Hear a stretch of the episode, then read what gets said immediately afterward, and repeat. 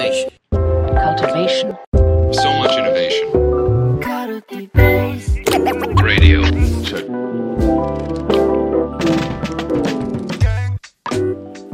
よろしくお願いします。お願いします。今日は泉さんと一緒に2人で進めていきたいと思います。よろしくお願いします。よろしくお願いしますしか言ってない。今日はですね、ちょっと僕からの持ち込みテーマっていう形で始めたいなと思っているんですけれど、おい。まあ、結構僕最近その自分がその何ていうんですかね実践の中でやっているうんファシリテーションの身体値みたいなものをちゃんと言語化していこうっていうところに燃えてるんですよね。おー、なるほど。そうそうそう。でなんか改めて大切にしてることってなんだっけっていうところでうんその出てきたもので今日紹介したいものいっぱいあるんですけど今日紹介したいものがあってでそれがその、まあ、まず言葉だけで言うとですねその関心とかうんその、まあ、あとは感謝うんであとその信頼っていうものはその人に対して、まあ、きちんと帰属するっていう状況を作る。ほうほうほうほでその問題であったり、まあ、あるいは目標っていうそのことに対してはこう人から切り出して眺められるようにするっていうようなう。なるほど。状況を作るのが大事だなっていうふうに思ってるんですよね。はいはいはいはい。なんでまあこう安心とかその、まあ、安心は人に内在化して信頼を育んでいくっていうベクトルうんで、問題とか目標っていうのはこととして外在化してうん。人の外に出して外在化して眺められるようにして共にまあ解決をしていくとか、うんその歩んでいけるようにするっていうのがあのめっちゃ重要だなっていうふうに思って日々ファシリテーションしてるんですよね。うんうんでこの辺かなり身体感覚の話なんでうんうん。その泉さん実際どうかなみたいなとこ聞いてみたいなってまず思ったんですけどなるほどなるほど。でもこれあれですよね。確かに鍋さん今までの経験の中でもすごいそこを切り分けて考えるみたいなすごい大切にしてるなっていうのは僕も思ってて。あのでもちょっともうちょっと聞いてみたいんだけど逆にその問題とか目標をあの外在化して考えられてない状態ってどういう状態なんですか？鍋さんからすると。なんかやっぱりその、まあ、特に問題とかなんですけどなんかこれって誰に責任があるのみたいな話、ああなるほどね。うん、ですとかあとは何か、まあ、良くないことうん、があった時にその誰が悪いんだってなるみたいなね。はいはいはいはい。誰みたいになるってことですね。うんうんうん何がそうさせてるのかっていう問いを持つことが結構重要だと思ってて。うんうんうんうん誰がそうしてるっていうかその人があの何かきっかけは生み出してるかもしれないですけどうん。その状況をこう意図的に作り出したわけではないと思うんですよね。うん。まあ、これもケースによるとは思うんですけど。うん。うんなんでそのそもそもの原因がどこにあるのかっていうものをなんか人に押し付けてしまうとうん。これなんか本当の意味での解決にはならないと思っていて、ああ、なるほど。そうそうで目標とかも一緒だと思うんですよ。うんうん。っていうのはなんか泉さんがこういう目標を持ってるんだねっていう風になっちゃうとそれ僕の目標にはなんないんですよね。はいはいはいはいはい。だから共に学ざすための目標をちゃんともあの共有するっていう意味ではその泉さんの目標じゃなくて私たちの目標っていう形で外に出して一緒に眺めるっていう状況が必要だと思うんですよね。うん。なんかそういったニュアンスですね。なるほど。いや、めっちゃわかりやすいし、でも、あるあるだよね。うんその問題と目標を人に帰属させてしまうっていうのは。そうなんですよ油断するとねうん、やっちゃうっていうのが僕もすごいあるんですけど。うん結構やっぱ組織の中でもさちょっと犯人探しみたいになっちゃったりとか、うんあとはその集団じゃなくて例えばですけどそれこそワンオンワンみたいな場でも、うなんだろうこうもなんだろうこうこういう業務をやってほしいのになかなかそれをやってもらえないとかうまくいかないってなった時になんか一種その原因をその人の能力不足とかやる気の問題とかなんかそういうところにこう帰属させてその人がか変わればうん。どう変わってもらおうかみたいなことって結構普通にあるよなって思うし目標もねあのやっぱ部署とか分かれてるとさなかなかちょっと部署自分のところ以外のひ部署の目標ってなるとちょっと他人事になっちゃったりとかは普通に僕もちょっとあるなっていうのはね思いますね。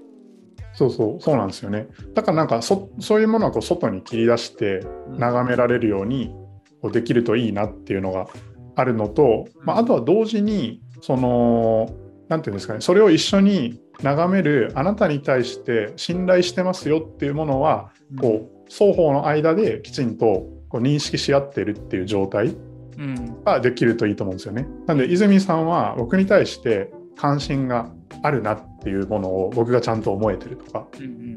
で逆に泉さんは僕に対してその関心とかその安心する存在だ大丈夫な存在だっていう認識があるっていうものはここに内在化してた方がいいっていううんうん。ふうにまあ思ってるって感じなんですよね。うんうん。なるほどね。そうそう。でこれなんか身体感覚的な話でうん。言ってたんですけど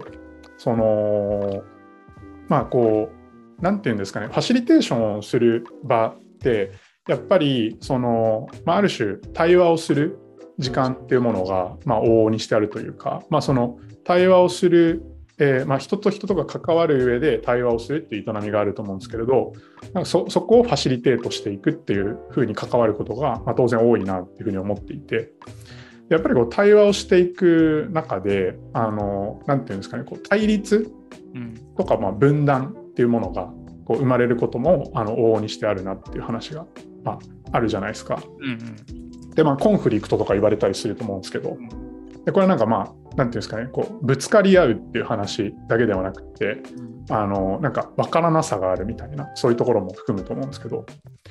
で、まあ、そういったこう前提でなんかこうコンフリクトっていうものに対して、まあ、ちょっとこういろいろあの調べてた時に結構さっき話してたあの身体感覚とつながってくる話があったのでちょっとそれも紹介してみたいなと思うんですけど、そのまあ、結構有名な話なんで知ってる方も多いと思うんですけどあの、まあ、コンフリクトには、まあ、2種類ありますみたいな話があってで1つ目があのタスクコンフリクトうんで2つ目がリレーションシップコンフリクトっていう、まあ、関係性コンフリクトっていうものですね。で前者のタスクコンフリクトはこう仕事に関する、まあ、課題について意見やアイデアがこうぶつかるっていう感じ。うんな例えばめちゃめちゃ例え例えばで言うとこうマーケティングをあのの責任を担ってる人がいます。うん。で技術に関して責任を担ってる人がいますってなった時にそのマーケの方は顧客の声が重要だ。顧客からこういうその、まあ、声があるニーズがあるっていうところをキャッチしてきて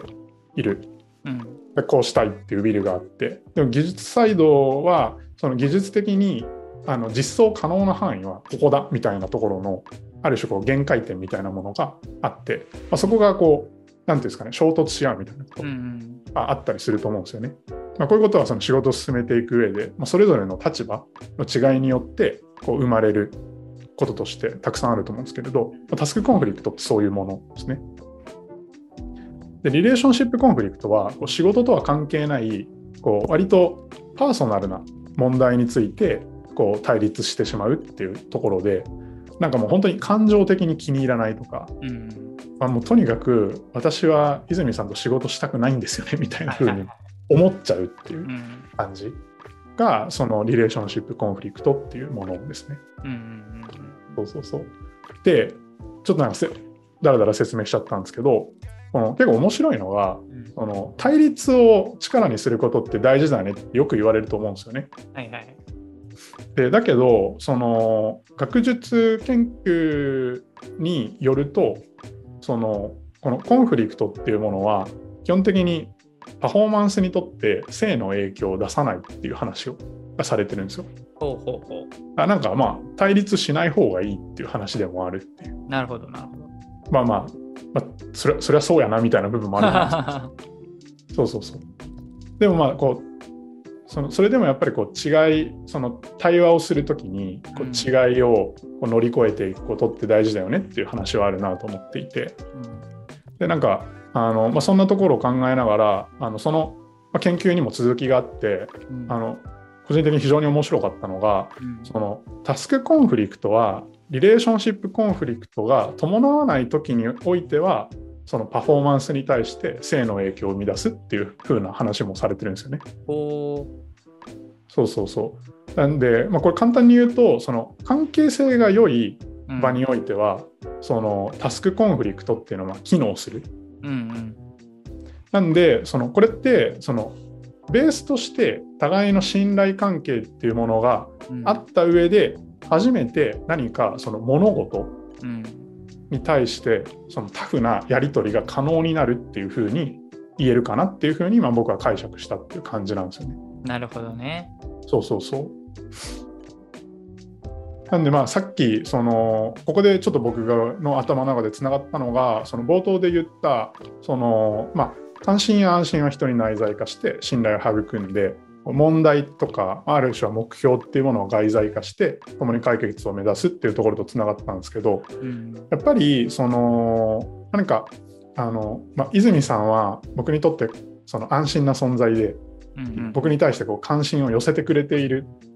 でそういう信頼ができる人だっていうものはこうん。う双方に対して双方の中にまあきちんとあってまあそれで初めてこの良い関係っていうものが築かれる、まあ、良い関係っていうかその信頼できるってことですね信頼できる関係が生まれているっていう状態があって初めてそのことに対して何をなすのかっていう話ができるっていううんプロセスだなっていうふうにまあ思っていて、まあ、そういう意味で結構身体感覚としてやってきたところと接続するなっていうふうにまあ思ったっていう感じなんですよね。なるほどね。いや、面白いな。なんか、あの、よく会社とかでも一種ギル、あの会議とかになったら、あの、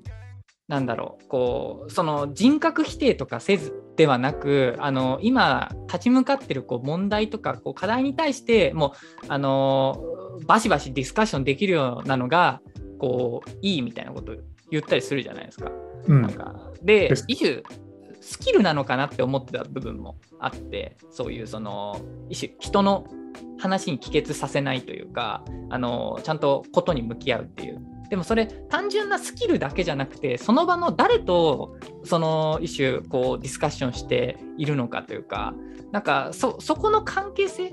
そこで信頼関係があるかどうかみたいなことも、あのちゃんとことに迎えるかどうかっていうのに影響するんだなってナメさんの話聞いて思って。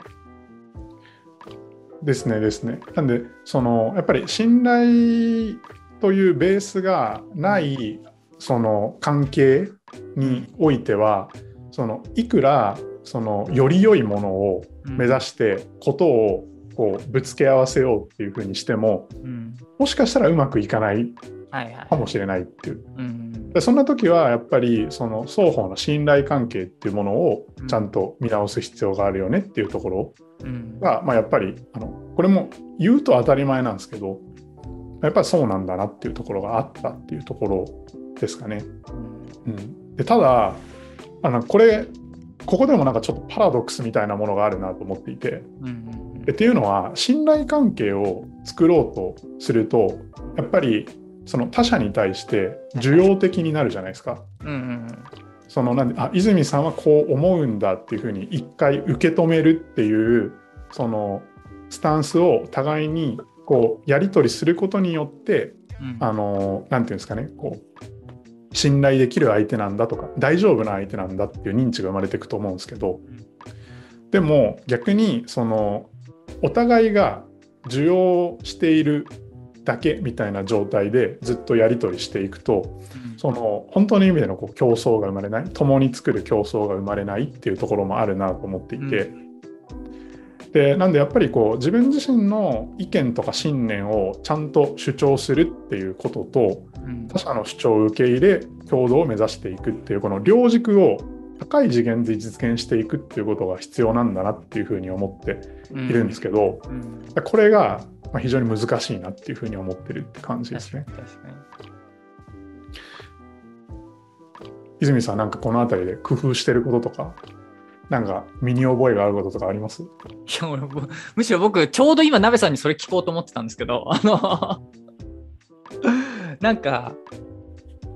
いやそもそもその、えっと、どうどうしたらそれ高い事件で両立できるのかっ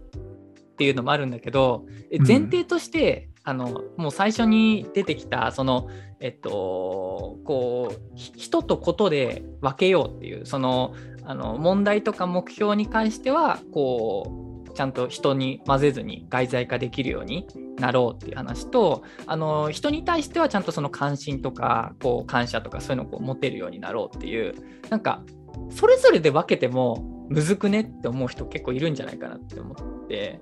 はいはい。えっと、えそもそも結構やっぱその問題とか目標を人に混ぜちゃうというかあのそこを外在化するってどうやったらできるようになるのっていう話とあとは逆に、そもそもひ人に関心を持てないみたいな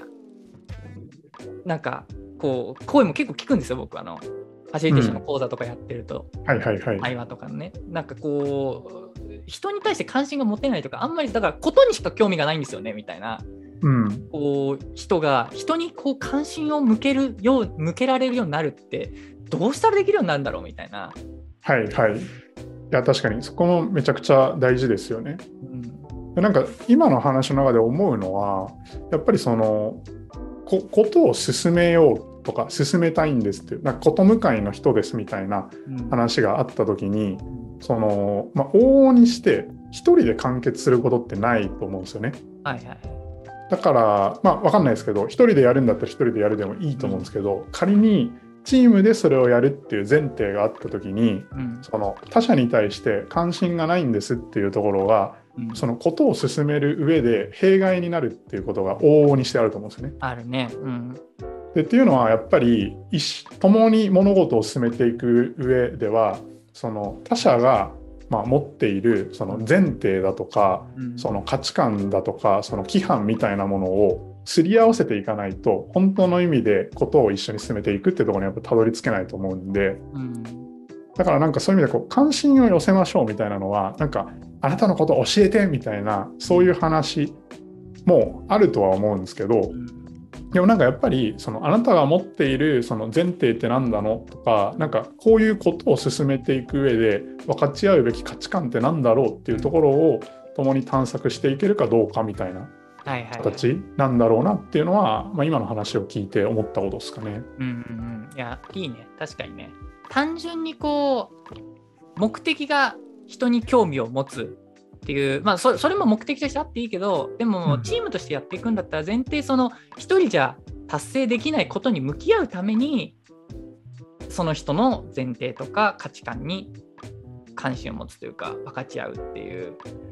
なんかそのスタンス、すごく大事だなって思ったし、まあ、さっきの両立の話じゃないですけど、なんか、だから話の中でこういろんな話がされるじゃないですか、こう会議とかの中で。って言った時に、やっぱベース、その人の前提とか価値観に関するトピックであったり、あの部分は肯定しつつ、ただ、このことに向き合う上で、その意見であったり、その方針だったりは、本当にそれは達成に向かってるのかみたいな、なんかそこをちょっとちゃんと分けて話してるっていう意識がお互いにあるっていうのは大事なのかなと思った。そうですね。なんかやっぱ共通の認識として持っておくっていうことでなんかそのお互いにまあなんていうんですかね。こう、まあ、気持ちのいいやり取りっていうものが可能になるなっていうところはあると思いますし、まあ、ファシリテーターがやっぱりその規範を作っていくっていうところはそのやっぱり介在価値として非常にあるなっていうふうに思うんで、まあ、そういった意味でこう身体感覚としてあったんだなっていうふうにあの改めて思ったっていう感じですね。なんかすごいそこをファシリテーターが担っていくっていうのも大事だし、なんなんていうんですかなんか理想論的に言えば、なんかお互いちゃんと信頼関係があって、ここで今バチバチやってるけど、この人は自分の前提とか価値観を無限に否定してきたりとか、それを攻撃してくる人じゃないっていうのをお互いが信じてて、別にそこの確認をしなくてもやり合えるっていうのは、まあ、理想的なのかなって個人的に思うけど、でもうんうん。なんか、なんて言うんだろうな。こう、そんな状況ばっかりじゃないというか、例えばですけど、鍋さんと僕が普通に会議でディスカッションしてるときに、あの、ちょっと鍋さんがね、こう、いや、それは違うんじゃないかなってバッサリ切ったときに、なんか、冷静になってみれば、鍋さんのこと信じてるし、鍋さんがそんなことするわけないっていうのは分かってるんだけど、反射的に、あ、俺今攻撃されてんのかなみたいな、なんか、感じちゃうこともあるかもしれないって思ってて、だその時に、なんか、あの僕結構自分で工夫してることとしてあるのは面倒くさいんだけどもあのさっきのこうえっ、と前提としてあのあなたのこういう価値観だったりあのここういう体験の部分はあのすごくいいと思うしというかそそれ理解できたしあのいいと思う。ただその上でここの意見に関しては違うと思うみたいななんかそういう一点ワンクッション入れた上で言うみたいなことは結構面倒くさいけどやってる気がした。なるほどなるほど。なのでやっぱ一回その受容して、うんそのあなたの意見としては受け取りましたよっていう話があってでもなんか共にことを作っていくっていう、こえーそのそれに対しては私はこう思うんですよっていうものをちゃんと投げかけるっていうのをやってるってことですよね。あそうそうそうそうそうそう。うんなんかこうやっぱりコミュニケーションってこう前提を省きがちになるなと思ってそうですねそこの,、うん、あの前提そこの部分攻撃したいわけじゃないし認めてるんだけども、そこは出さずに場に発話として出さずにその後のこの意見は違うと思うとかこっちの方針だと思うっていうそこから出しちゃうと相手からすると出されてる表層のものだけ受け取ってあれこれどどっちなんだろうみたいな自分の意見に対して言われてるのか価値観の部分否定されてるのかちょっと分かんないなみたいなうん、結構あるかもなと思った。いやそうですよね。ちょうどあのマネジメントラジオの方でもそういう対話そういう対話筋をどう鍛えるのかっていうテーマで。最近話されてたのでちょっと次回は今の文脈も踏まえつつじゃあ、まあ、そのファシリテーターがどうするのかっていう文脈もありながらうんそういったこう対話筋をなんでこう、まあ、一歩踏み込んでちゃんと話すことができるとか前提を共有した上で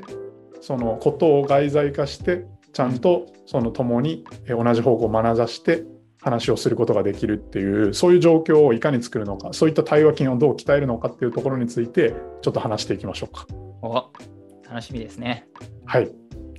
ということで今日は、えーここで終わりにしたいと思います。ありがとうございました。ありがとうございました。